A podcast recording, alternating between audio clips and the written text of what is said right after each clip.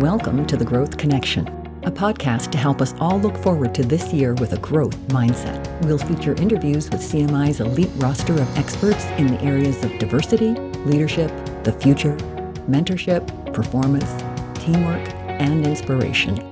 On today's show, well, welcome, Mike. I have been tasked with uh, the job of interviewing you on mastery. We all, in one way or another, seek and value mastery. There's a level of world class mastery, there's also personal mastery. Mastery makes the competition irrelevant. The real competition is with yourself.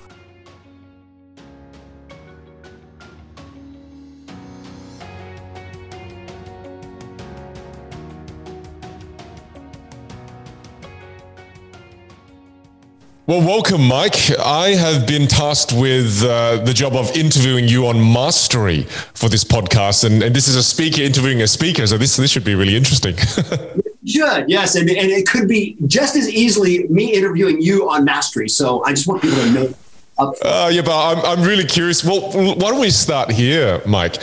What define mastery and then the the benefits of mastery for, for people who, who, you know, may not be in a job where they think I, I should master what I'm doing or, or so, so what is mastery, first of all? It's the highest level of excellence. It's the quintessential uh, manifestation of your abilities in, in your greatest area of expertise. And so I look at mastery, the benefits of it are uh, we all, in one way or another, seek and value mastery. We may not mm. know it but trust me, if you're having a heart operation, you want the best surgeon on the planet. You want the master. You don't want the guy who got C's in class. You don't want the guy who got B's or even B pluses. You want the A plus, the guy who's best on the planet. And so, obviously, with health, I'm making an extreme example there. But the same thing, if you go to Carnegie Hall, you want to hear a master perform. If we if we come to your program, we want to hear mastery on communication and the and the visual ways that you illustrate. We want we don't want to see your B show. We don't want to see we want to see the best. And so people innately um, value that. And so the value of offering that is that you're sought after, is that you get to perform mm. in venues or in the greatest uh, mediums for your art form or business or whatever it is that you are gifted with. That's one of the benefits of mastery, right? Is that you, there'll be a high demand for whatever it is that you offer. Do you think there are other benefits to mastery as well? I think there's a personal benefit. Uh, hmm. What I've done in a lot of the, you know, as speakers, we're into personal development. So looking at what our gifts are, our purpose, our talents, and that kind of thing, how, what our what our innate design is. Um, I found that there are two words. It's great because I had a mission statement. I had I, I've taught this for years, and I did a program with a friend of mine which revealed some things I hadn't realized. There's two words hmm. that stand out in just my design. One is mastery, and the other is transformation. And so, uh, personally, for me, when I feel like I've done something on a masterful level, or I've done something that I feel like creeps into the world of mastery, and I do say hmm. creeps into because it's very difficult. Um, I feel great. It makes me, it's a, it's a personal satisfaction that, that goes uh, beyond anything else for me. And I would assume that, and although I'm not putting myself in this category, I'm assuming mm. this would be for a Michael Phelps or for yeah. uh, anyone who's, you know, Mar- Martina Navratilova in her day, uh, whom I got to interview about this, by the way, um, to talk about that. And, um, uh, the, anybody who's reached the the, uh, the upper echelons of what they do, I imagine they just love the fact that they're there. Does that make sense? Yeah, it does. And what do you think a lot of people pursue mastery? Do you think this is something that a lot of people do? Uh, what What are your thoughts on that? And if people you don't think people do, why don't people pursue it? I don't think as many people do as I wish did. Uh, I always one of the things that I teach is that uh, is to make the choice to become a virtuoso, become a virtuoso. Mm, I love that. Um, because, and I, in fact, I have an entire TED talk on this. Uh, the I, most uh, first of all, mastery is not never an accident. No one is just even the most uh, gifted um, savant okay, is not born with mastery. They're born with incredible ability, but there has to be a decided point. Uh, it's, it's a choice to it. And mm. so I ask people to make the choice to become a virtuoso. Um, and I also make the point that the opposite of virtuoso, and virtuoso is a master, someone who's uh, wakes up in the morning making the choice for excellence so often it's not even a choice anymore. It's become who you are. And so um, the opposite of virtuoso isn't failure. The opposite to me, the opposite of virtuoso is competent. Mm. There are countless competent people in this world. Uh, there mm. are precious few virtuosos. But what we find is the greatest impact, the greatest influence, uh, the greatest income uh, happen between competent and virtuoso pursuing that path. And so I make the point that most adults never make this decision. Even people who mm. are at what they do. They don't make this decision. Instead, they rise to the level of good enough, okay, acceptable, getting by, what's required, rather than personal best, which is what we're talking mm. about. And keep in mind, there are two different levels to this that, at least in my perception, there's a level of world class mastery, which is when you get the people that we've all heard of, Serena mm. Williams, you know, the people who are, who are the best at what they do. There's also personal mastery. And for me to be the best I can personally be might not put me on the world stage, but it'll put me at my personal best. And again, there's a personal satisfaction that comes with that. And so mm. most adults never make that choice for personal best. Instead, they do what's acceptable and okay. Does that make sense? Do you think, yeah, it does. I mean, do you think they don't kind of pursue mastery because they think, well, I, I could never be the Michael Jordan?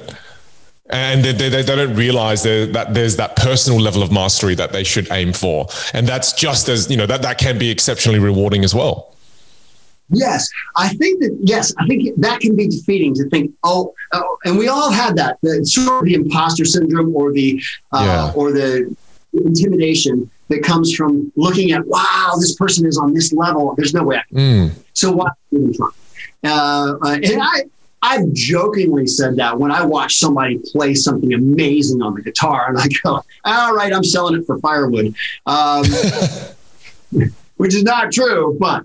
Uh, but but that's just a fun throwaway. But there, yes, I believe that there are people who get defeated by yeah by the intimidation of not thinking that it's possible, and that becomes a lot of mastery. And I know you know this, and and I would love to hear your thoughts on this. But it comes down to belief, your yeah. personal beliefs about what is possible, what's possible for you, or what you might not know is possible. I think that's mm. part, part of the key. And this is fun because I'm exploring some things I haven't really thought about. Um, what you might not know is possible because every human, I've never met anyone who isn't capable of more than they think they are. Mm. I've never met anyone who isn't capable of more than they think they are. Because I love that statement. Yeah. Um, and so, in fact, I need to hold on to that because that's not bad. Um, and so, what we have to work on mastery is first a decision, and then it's your work on your beliefs. You know, what are your mm. what are beliefs about what's possible. And then it comes down, of course, we're going to get to this, but it'll come down to work ethic. But I don't know. Do you think about that? I mean, when you go to do what you do, which is so yeah. good, do you, where do your beliefs about what's possible come in? Well, for me, I have to take a step back because when I didn't understand mastery and I didn't like think of it as a food I've never tasted before, I never knew how amazing it was. And it almost took me kind of having first of all just go okay i'm just going to have blind faith for this and go look uh, let's just try it and then by pursuing it and then trying it and then getting little glimmers of the benefits or, or some of the benefits coming through then i was like oh man this is actually amazing this is incredible yeah. And I think the, the, the, quote that I always think of is the, the Steve Martin quote be so good they can't ignore you, right? And to, to me, the undertone of that is mastery. Yes. And the, the moment I built a little bit of mastery, like you said, just kind of creep into that realm, you go, wow, not many people are playing at this level. And then mastery makes the competition irrelevant. Exactly. Exactly. Whereas before, I was competing my ass off, right? And and then then when you're exposed to this world and you see it, here's the problem because once you see it, you can't unsee it. But you're so right. And and the great one of the things that I just noticed from what you said there is, and I've I've taught this in a different way, but I didn't see it until it, in this light until you just said it. Is that the real competition is with yourself. Once you dedicate. Mm. The real competition is no longer what's out there. It's it's it's with yourself. And I imagine that any of the great golfers, any of the great um, uh, even business people, uh, even the, whatever the medium is. Uh, if you talk to the greatest, they'll tell you that really whom the one that they're competing with is themselves mm. to hmm. try to better what they do, uh, rather than judge what they do or improve or not improve what they do based on others. I, I think that I think that happens in the beginning. I think we all look at some, for you and I look at some speaker who's really good and go, man, I really want to be. Yeah. Yeah. So we compete on that level. But once you get to a certain level, then you realize, hold it. I'm off mm. blazing my own trail here. I mean, you're blazing your own trail with what you do. You, what you do, I mean, for better for worse, there's nobody who does what you do. And so if you want what you do, you come to you. And so hmm. you're you're now you've no longer you've kind of left behind the people who were you were kind of competing with in the beginning, and you're on that path. I like to think that I'm maybe on the same kind of a path, and so it becomes how how can I personally be better without without worrying about what others are doing? Does that make sense? Yeah, I think I think if people understood what you said there, it's going to help them begin the journey. I think so often we don't begin the pursuit of mastery because we're comparing ourselves to other people, and then we feel defeated in the process. You yes. know, whereas what, what you're saying is you've, you've got to this, this is about you. This is you versus you. You know, and and in a way that makes it easier to start because if I just have to be better than I was yesterday, and let's say I learned a new instrument, that's easier than if I wanted to be better than Mike Rayburn, right? So it, it makes it easier to start. So we kind of dis- discussed what mastery is and what are the barriers for, for people to begin their journey in mastery. I, I, I feel like the, the, next question that I'm most interested in is in your world, in the world of music, and then how do we translate that to everybody else? But how do you achieve mastery? Like, let's get to the how to, right? I'm going to be a contrarian here, and people say, "Well, you can be whatever you want to be. It's just about your." That's not true. You cannot be. There's no way in the world that I could be a good accountant. I just couldn't. I might have the math skills, but I don't be. Oh man. Okay, there there are things that you then could not be good at or great. Yeah, can't be a doctor, can't be an accountant or a lawyer. No. Okay, there you go. There you go. Now you. But uh, so the first step to mastery is finding something that you are, are absolutely gifted with and absolutely passionate about. Uh, and there are things that I am gifted with that I am not passionate about. For instance, math. I'm good at math and I hate math. Um, hmm. there are things that I am passionate about and I'm not very good at. Um, I am passionate about endurance sports, cycling, running, and I'm decent at it. But it, but I'm flat-footed as well. So that's God's way of saying learn what you can from it, but that's not your goal. That's not your right. Uh, nobody's going to uh, lose to me um, in that area. But when I found guitar, a, a combination of guitar performance, and then this is the part that people don't because they notice the guitar, they, they lose this part, but exhortation or um, uh, personal development. Uh, uh, somebody once said, I was probably 30 years old before I realized this uh, maybe a little older. So, uh, we were talking about it was a little group that had gotten together. We were talking about each person's gifts and talents. Hmm. And I, well, my gifts are music and and uh, performance and comedy. And and somebody said, well, Mike, just this is a very close friend, so he knew me well. And he said, Mike, I think your gift is exhortation. And I said, what's that? I never even heard the word. And he said, I mean, I'll give you the definition in a second, but he said, it matters to you that the people around you do better. Mm. And I almost cried because he nailed it and I didn't even realize it. And so it, it does, it matters to me. I need to know that what I'm doing is somehow informing, uplifting, teaching, edifying others, is it, it, that people benefit from it. Mm. Which is why when my dad gave me, it was no accident in I think from God's level, not my dad's, that my dad gave me the book Psycho-Cybernetics when I was in 11th grade. Uh, so I'm in high school. That's heady reading for it's about belief, the power of the mind, the power of focus, the power of believing something strong enough that it becomes reality. And this is 11th grade. I'm reading this stuff, and so Wow. I realized that that combination of music, comedy, or performance, and uh, um, personal development exhortation those were all i didn't even know what a speaker was. I didn't mm. until a friend of mine said you're clean you're funny you have a message you're a speaker and you don't even know it. And I, I, what's a speaker you know? And so i believe the first step is to identify what you're great at and what you um, love. So do, do you feel like the, do you feel like people always come up with the excuse of saying to you well I, i'm not good at anything. I'm passionate about a lot of things but i'm just not good at anything.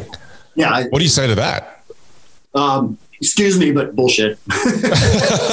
so you called them out on it. I like it. Yeah, and I call, I call, excuse me for saying, I shouldn't have spoken that way. Um, but, but I, I say it that way because I want the edge there. I want someone to take an edge to that because it's freaking not true. My book is called What If, and the first sentence of the entire book is You are a genius.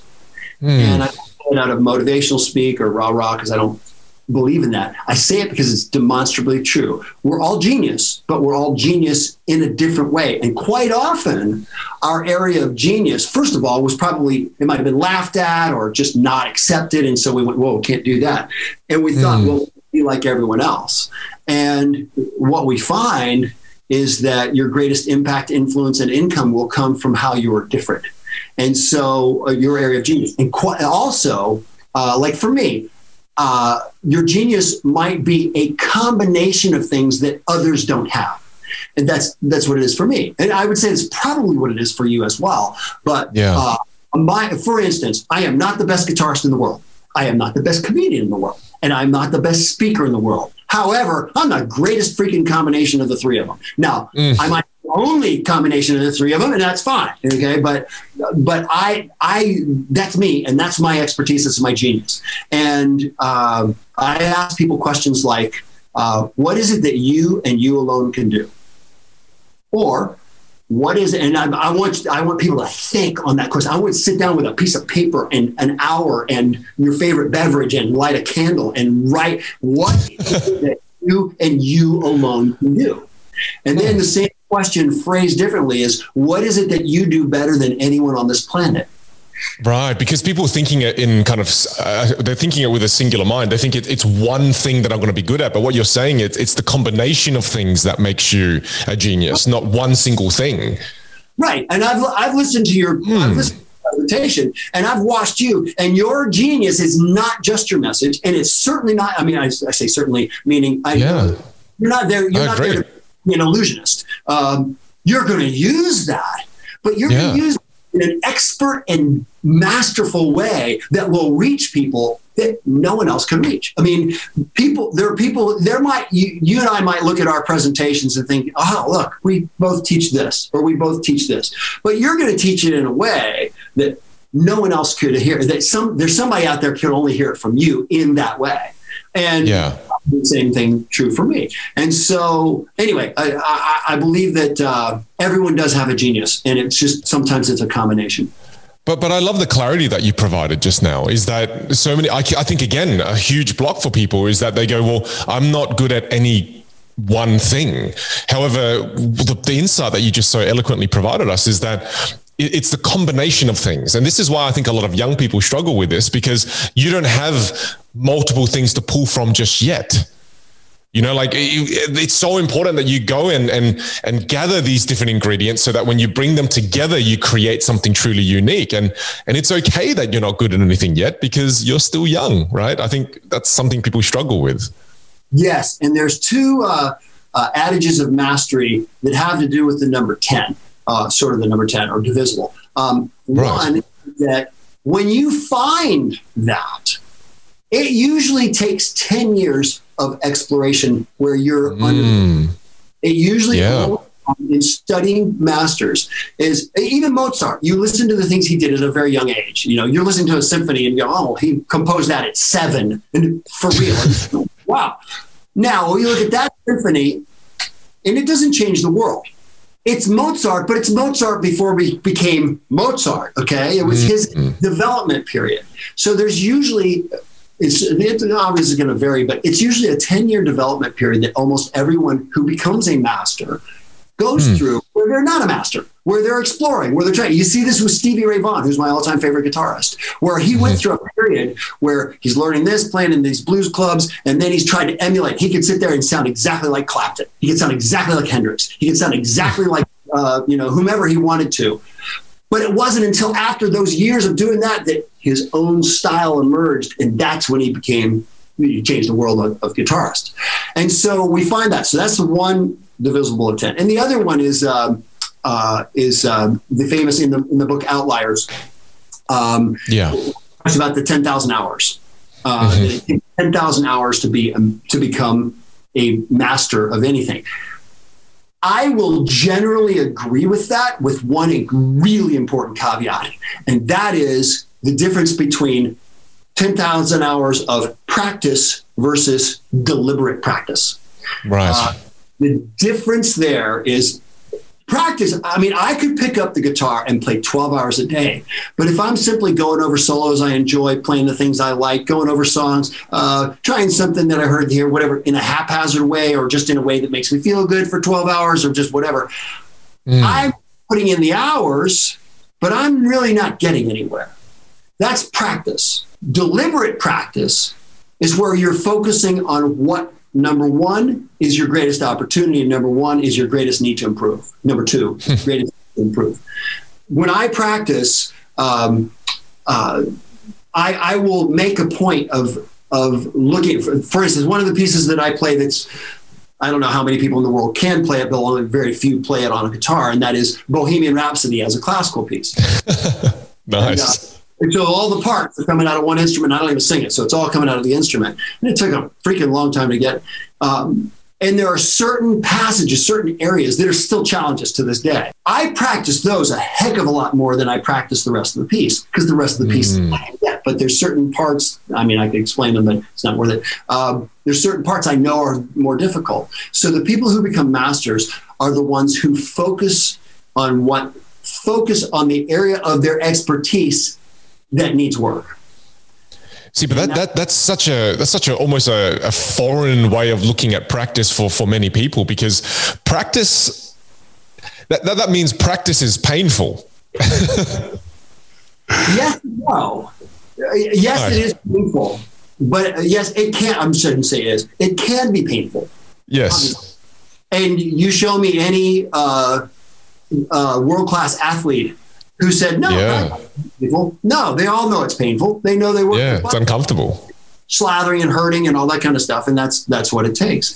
Uh, but um, well, there's also there's a satisfaction to it. But Yeah. one of the I have a good friend who made an observation, and he made it about me. So I, I'll just share. I, I, I humbly share that he said this to me. That was I feel it was a, a compliment, but it was an Hmm. observation I hadn't known. He said he said I know why you're good, and I said, okay, I'm listening. He said you fell in love with practicing. Hmm. And I went, You're so, I love to practice. I look forward. I wish I could just do nothing but practice. I got too many other things I have to do. Um, really? That's crazy. Yeah, I, I wish I could practice all the time. How did you fall in love with doing what's hard? Well, I, I mean- found something that I'm passionate about. Oh, and hard is not, actually, I don't know. Maybe I'm different. I, I know you're probably the same way, but um, it almost has to have a challenge to it or be hard for me or I, I don't want it. I, I'm not, I'm Yeah. not bored with it. Uh, look, but you look back, there is almost nothing in your life that you're proud of that was easy. Hmm. Not Yeah, it's true.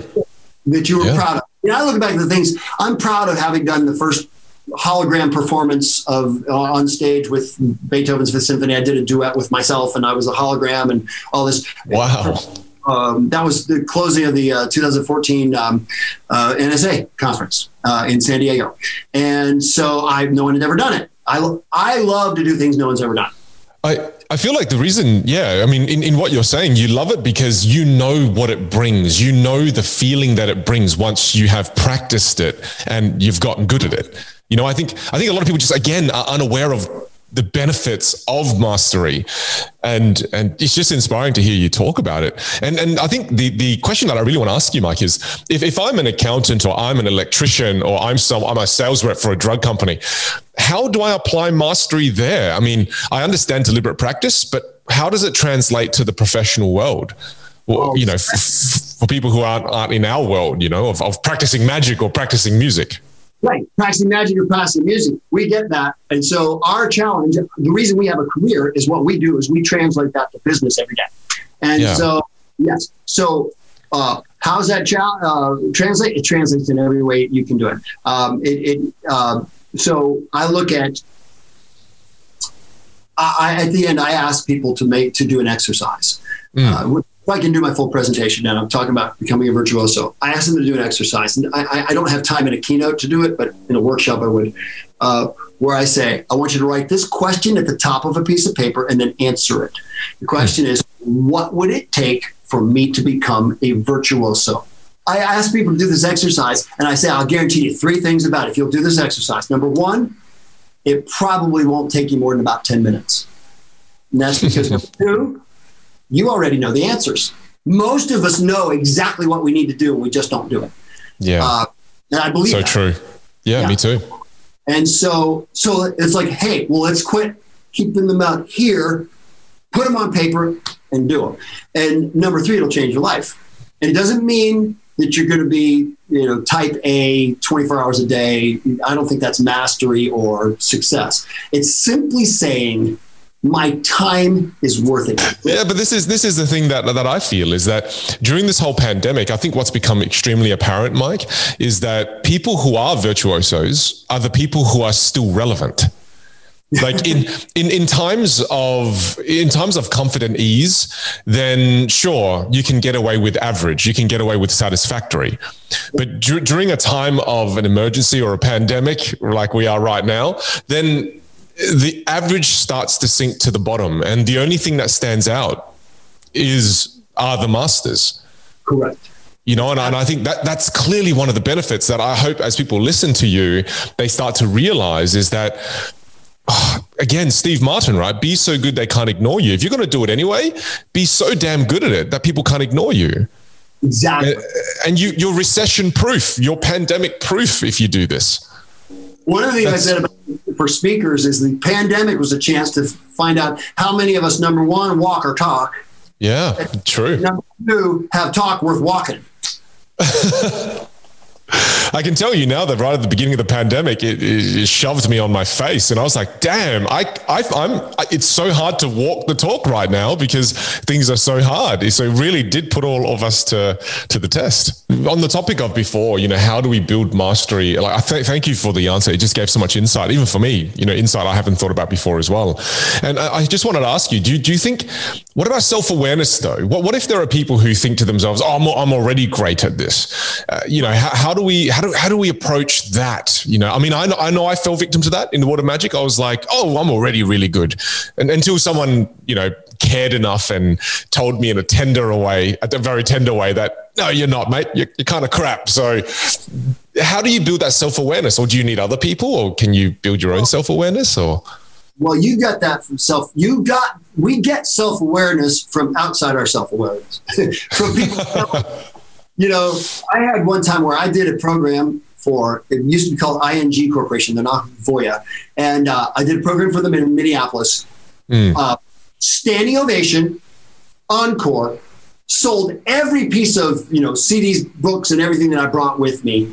So two standing ovations, everything, and the, wow. woman, me, the woman who booked me sat down with me afterwards, and I'm like sitting down to get my due accolades, and she said these words to me. I'll never forget it. She said, Mike, that was good. Let me tell you how you can be great. Oh. And I was like, uh. damn. What she did was she pointed out a part of my program mm. that was slow. And as soon as she said it, I knew it. I knew she was wow. right. And the audience was way more forgiving. But if you just go by the audience, that's not a full, it's good indicator, but it's not the full indicator. Mm. And so she was right. So once I improved that, my show got that much better. So I think it's a kiss of death to think that you are a master. I consider myself, I, um, I don't think that I am a virtuoso, but I have made the choice to be on that path. And I know a lot about the path. That's what I teach. Mm. I don't always, th- I don't think that I am. And I have other people say, uh, people have people say that I am. I've had others say maybe I'm not. And so I don't, uh, you know, I don't think of myself, but I think that when we start to think that, yeah, it's kind of the kiss of death. It's kind of well, the, it's it's like that paradox, right? The moment the master stops being a student, the master is no longer a master. So it's that, it's that, it's that kind of strange paradox. You have to continue to be a student in order to be a master. It's just it's, it's such a strange paradox. Yeah, and uh, Robert Fripp, you know, who's who's Patricia Fripp's sister. Patricia Fripp's one of the greatest speakers in the world. Uh, Robert Fripp is one of the greatest guitarists in the world. He's on Rolling hmm. Stone magazine's list of the top 100 guitarists of all time. And uh, I studied with him. And I studied with him over. I went over to Spain and stayed with him for a week in a monastery. It was very weird. Um, oh. But uh, he made a point, and this is a guy who's one of the. I mean, Rolling Stone calls him one of the hundred best there has ever been. Right. And he said, "You are a teacher. You have a teacher, and you are a teacher always. Hmm. You are a teacher, and you have a teacher always. So we're always helping those who are coming up or helping those around us who are peers. Like you and I help each other. We're peers. We're, we can help each other. Um, yeah. And you're always learning from someone. Hmm. And if you lose that, then you're not that's such such a great ingredient. I, I love that, and and again, I, I just again, I, I, really think that, like you said, that self awareness is so important, and we can only get that self awareness from an external uh, kind of perspective of awareness. So, you know, regardless of what industry you, you you're in, those of you listening to this, I think it's very important to build that self awareness because that that then lights a bit of a fire under your ass to go. Let's find that teacher. Yes, because that's what we need to be able to pursue mastery. Right. Love and, it. and it, it might be a group of teachers. Yeah, absolutely. And uh, that's something that I find kind of keeps me in check is by always having a teacher in my life. You know, and and uh, I love it. Thank, thank you for providing that. And, and, and, something really cool that I've, I've just got here. And in the world of magic, this is something we use, right? We, we use a we use a three way mirror Right. So this this is a three way mirror to help us build self awareness, and and and no matter what we do, even as speakers, we film ourselves to build self awareness. So I think that that self awareness ingredient is such a critical element when it comes to mastery. do you, give self awareness like feedback? However, we can get yeah. feedback. Woman that yeah. night gave feedback. Uh, if you were at my program, I would ask you afterwards, what do you think? What, what, and, and you'd probably be very gracious and say, Hey, good program. Hey, I just, maybe you to think about this, you know, and I, we need to become sponges for that. What gets in the way of mass ego can, yeah. can mastery, but can also Absolutely. keep you. It's, it's a, it's a double-edged sword. It's, it's got well, two sides. And I also think what's really interesting is most people are afraid to tell us the truth, though. Most hmm. people are afraid to to tell us how we can improve. I often tell this to to you know to, to the younger people that I sometimes speak to. I say to them, the five closest people to you, they know how you can improve. They're just afraid to tell you because they're afraid to hurt your feelings. So I think l- learning how to create a safe environment to seek feedback and make sure you seek feedback from the right people as well. Don't just ask random people. If you ask the random audience how you can improve as a speaker, you may get a mixed bag of beans, right? So, so to me, who you ask and learning how to create a very safe environment so that you can learn how to improve. Because again, the secrets to you unlocking the next trajectory in your life, the closest people to you around you, they tend to know. They're just not telling you. Exactly, which is where I am such a proponent of mastermind groups because I mean, mm, yes, uh, mastermind groups where you know each other, you get to know each other, so it's a it becomes a regular thing. Yeah, each other, and and you you know you have each other's backs. I'm in one mm. called call it M6. There's six of us: uh, Dan Thurmon, Tim Gard, Walter Waldman, Chad Hymas, um, Dan Burrus, and me. And uh, and and just those, just to if I would just sit as a fly on the wall, listen to those five talk, okay? Because I would benefit from it. But when they, you know, they've got your back, you know, they love you, you know that they're, they, you know that they would never say something to cut you down. They don't need the ego act. Uh, they, you know, they're not in that ego trip of having to put others down so they feel better about themselves. They're yeah. simply helping you get better that's an environment you want. That's that's where mastery mm. can be fostered and nurtured and watered and grown. That's again another ingredient that's necessary as you move towards mastery. A safe environment and a group of people who, who love and want to see you succeed. Yeah. You know, there's there's two other uh, points to make sure that we get into this that I think that are, as I was preparing for this that I wanted to share uh, about mastery. Um, mm. Mastery, growth toward mastery is always greater focus on detail. Uh, it's always greater focus on detail. When you're in the beginning of something, you learn the general way it works, and you just find a way. You know, if you're learning to play American football, um, you learn how to throw the ball, how to catch the ball, how to you know run with the ball. You don't learn the, the you're not learning the little, the little details. Mm. As you get further and further along in your growth, no matter what it is, um, you're getting you get you have greater and greater focus on detail. So right mm. now, I might play all the notes of a piece correctly, but I listen to the way this passage worked with this passage, or the way, um, or, or, the maybe the little buzz I had on the string of the frets, or um, maybe I've altered the tempo in a way I shouldn't have done. These tiny little details, and those are what I need to work on. And so our perspective gets more and more microscoped. Hmm. And so as you get better at, as you get as speakers, we will now I mean, when you start, you're just trying to memorize your speech. You're trying to get up there and say something to hope people make some impact or whatever. But as you get better and better at it, as you get as you get deeper into this and more time into it, then you realize, hold it. When I step over to when I look away at this, or, or hey, I've, I've, got this little tendency. I keep looking to the right more than I look to the left. Or you know, there's little details that you do that become important to see. For instance, I have a tendency to speak too quickly. And so hmm. once I realized I can slow down, I started studying com- comedians like Ron White, who speaks impossibly slowly. But you know, but those little details. So whatever career it is, as you get better at accounting, as you get better at engineering, as you get better at computers, as you get better at sales, sales is a detail thing. You can simple details can make or break a sale. But in the beginning, it's just like, do I know my product? How am I presenting to them? What, what, what am I supposed to say here? You know, once you get into it more, you realize about the, the connection and the, the, uh, the relationship and the little details that might help that person make a decision. You know what I'm saying? Yeah, no, I, there's so many kind of common threads between your world and my world, and I think even the world, like you said, of in the professional world. As magicians, we have to learn sleight of hand first, the general sleight of hand, and then we call the area of specificity that you talk about, the microscope, we call it subtleties. So then magicians learn the, this little subtlety, the art of subtleties can actually make this trick turn into a piece of astonishing magic. And that often is the difference between again, a trick and then an astonishing moment. Yes. And the difference is in the subtleties. Yes. And, and, uh, and what we're both saying is that this is true for any career. It's true. It for is. Any, it's true for parenting. It's yeah. true for yeah. uh, anything that matters. It's true for your health. Um, it's true. It's true at anything that really matters. It, that if you want to become a master at it, it is a greater focus on detail. And yeah, it really is. I think the other the other thing that I wanted to share is something that I call I don't I think I named it this. I don't think anybody told me this, but I call it the law of diminishing returns. Hmm. Um, as you get better, it takes more to achieve less.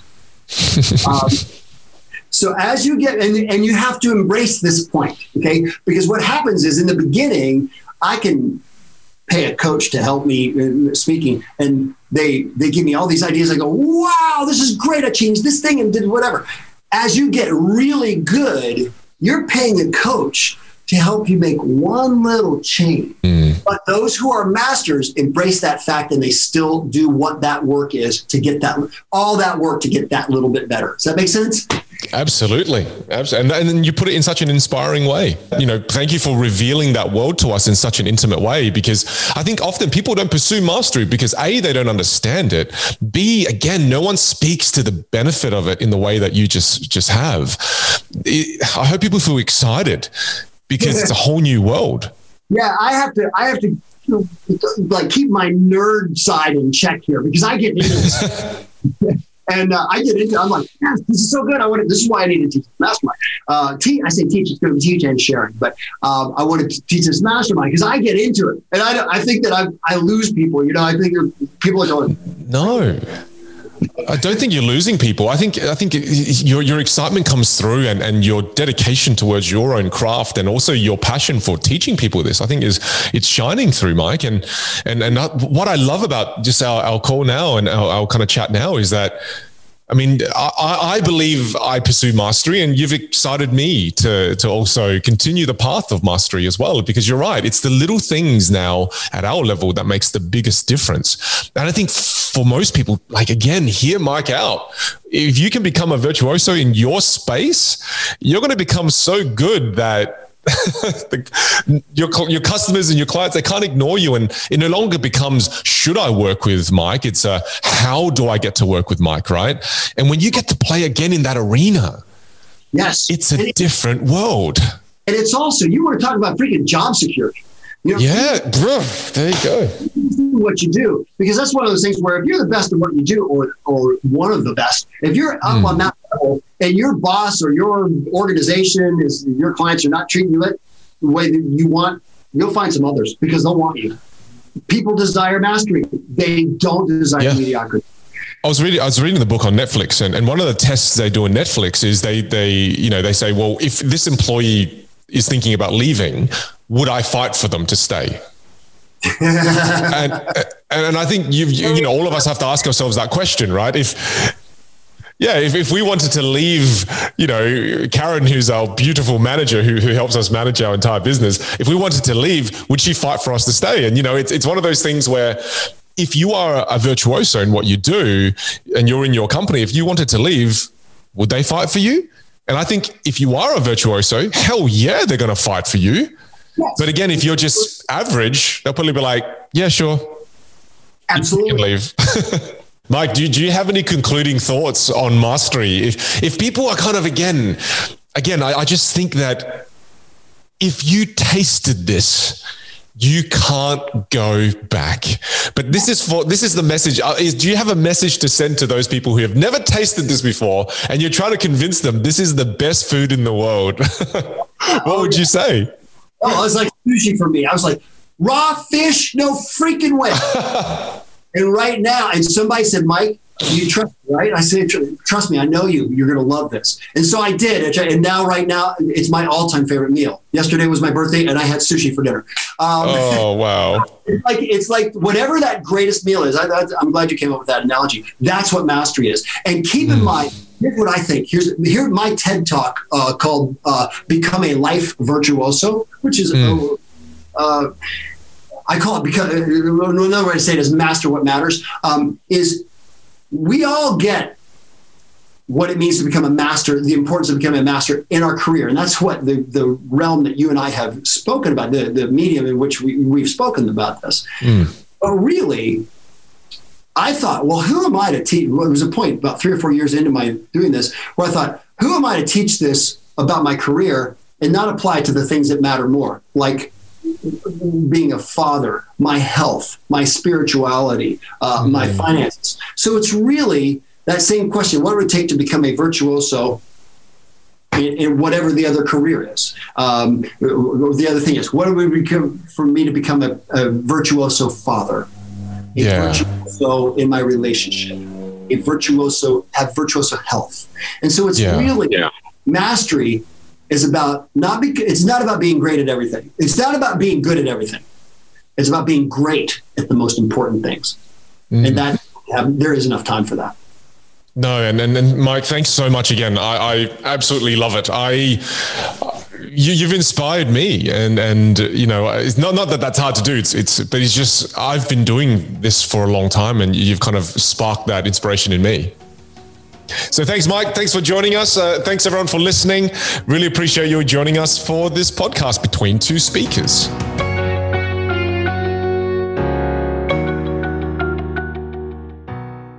Mike and Vinh have been virtuosos in their respective areas for years. It's been a real treat to hear them ignite inspiration in one another and in us. They leave us with the footprint for becoming a master. When you look back, there's almost nothing in your life that you're proud of that was easy. Growth is uncomfortable because you've never been here before. Keep growing